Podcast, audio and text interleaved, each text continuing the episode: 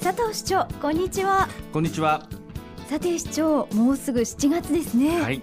い。よいよ夏本番という感じですが今年は平年より早く梅雨入りしましたねはい。でも雨の少ない日が続きましたねそうですね。あのいつもと違う梅雨ですね。あのあまり雨が少ない状態ですと、はい当然水不足の心配が出てきます。ええ気象庁からも5月初旬から降水量の少ない状態が続いているということで注意を呼びかけられてますね。はい、はい。水不足は私たちの飲み水だけではなく農業などさまざまな方面に影響が出てしまいますよねそうですねさらに、えー来月7月は子どもたちが待ちに待った夏休みも控えていますプールに行ったり川遊びをしたりという水によってもたらされる楽しみに影響が出てしまうというのが残念ですね本当にそうですね、私も子供の頃は夏休みが待ち遠しかったです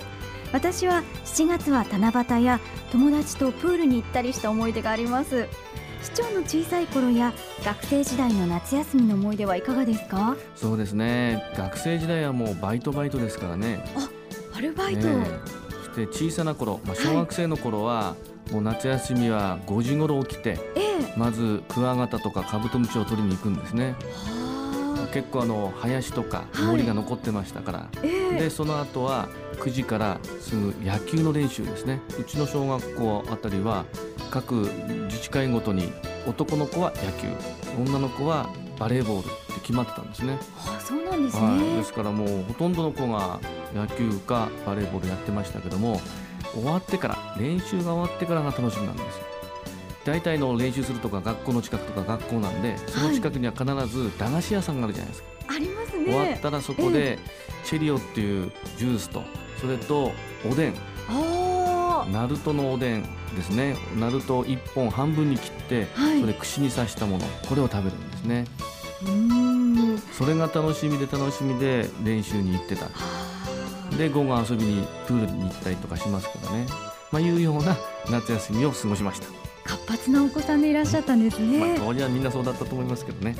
そして夏といえばはい以前自転車のお話を伺いましたが、この夏にも自転車の街宇都宮らしい取り組みが行われると伺っていますそうですねあのご存知の宇都宮ブリッツェンが主催しますサイクルピクニックという催しでブリッツェンの選手と走る大会があります、はいまあ今年で5回目の実施になりますけども大会は7月28日日曜日ロマンチック村をスタートいたしまして大会の前日には前夜祭をバンバ広場で開催いたします、はい、まあ多くの方に参加していただきたいと思いますし楽しいですようん、本当に楽しそうなイベントですよね、宇都宮ブリッツェのような全国で活躍するロードレースチームがこの宇都宮をホームタウンにしているということは大きな強みですよねそうですね、もう自慢ですね、えーロードレースだけでなく、スポーツ教育活動にも力を入れてくれているというチームなんですね、まさにあの地域密着型のチームで、まあ、宇都宮市にとっては財産、そして市民の皆さんにとっての宝だと思います。そうですね、はいそしてこのような大会の他にも宇都宮にはサイクリングコースが充実していますよね、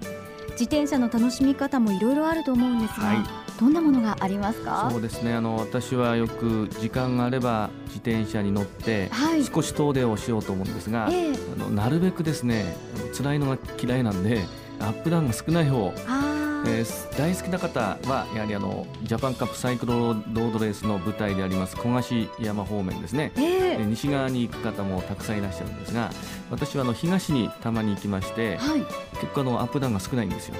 でえー楽に行けるということおーそして、えー柳田あ大橋を渡って、はい芳賀町市貝町の方に行きますとまあ車がだいぶ少なくなってきましてえ田え園風景が広がってくるんですね農道になりますよね農道です、ね、農道ですから、はい降りて座って休むこともできますし、まあ、本当に安心して走ることができるということも我々にとってはアマチュアにとっては嬉しいですよね。そうですね、はい、体力作りの面でもいいですよねそうなんですね。足を鍛えることができますからね。はいはい、また小学校中学校の夏休みが7月の下旬から始まりますねはい、夏休みというとお子さんたちにとってはおじいちゃんおばあちゃんの家に出かけるとか、初めてキャンプを体験したなどの思い出を作る大切な時期ですそうですね。ね、まあ、宇都宮市でも夏休みの時期に子どもたちのためにさまざまなイベントを実施いたしますので参加していただきたいと思いますが、まあ、成長していく上で自分で見て触れて感じ取るという経験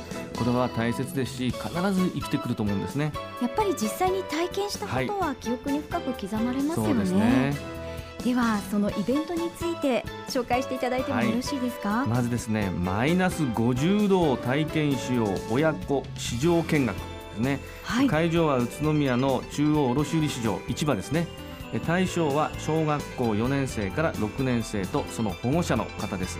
内容は、まあ、競りの見学ですねええプロが行う競りそしてもう一つはマイナス50度の冷蔵庫体験などですねこれあの普段ではなかなか見られない競りとかあるいは絶対に入ることができない冷蔵庫の中を見ることができますのでぜひ親子で楽しんでいただければと思います貴重な体験になりそうですはねい。そしてもう一つが一日秘書さんですねはい、会場は上川内図書館ですけども対象は小学校3年生から6年生までえ内容は図書館のカウンターで本の貸し出しとか返却を受けるとかまた本の整理など図書館の司書さん司書の仕事を体験できるようになっています職業体験ですねはいはこちらもいい経験になりますね。そうですね、まあ、その他にもたくさんのイベントが開催されますがそれぞれ対象者や定員申し込み先など異なりますので詳しくは7月1日発行の広報誌7月号の夏のイベント特集をご覧になっていただきたいと思いますはい。そして暑くなるこれからの夏の時期、夏の電力需要が増えてきますね、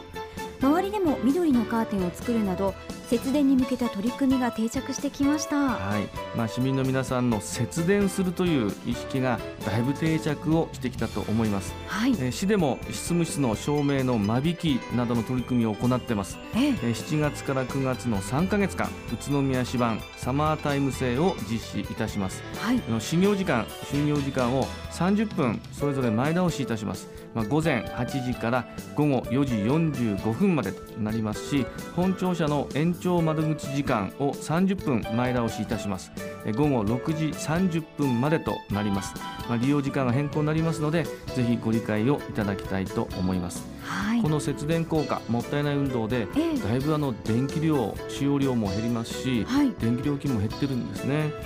え例えば平成22年度に比較しますと平成24年度は電気料金え電気の使用量がえー11.5%も減らすことができたんですねはで最大使用電力の削減率というのをあはい、平成24年7月8月9月調べたんですが3ヶ月間いずれもマイナスですマイナス全部20%以上なんですね、特に7月平成24年7月はマイナス30.6%でした、はあ素晴らしいですね、はい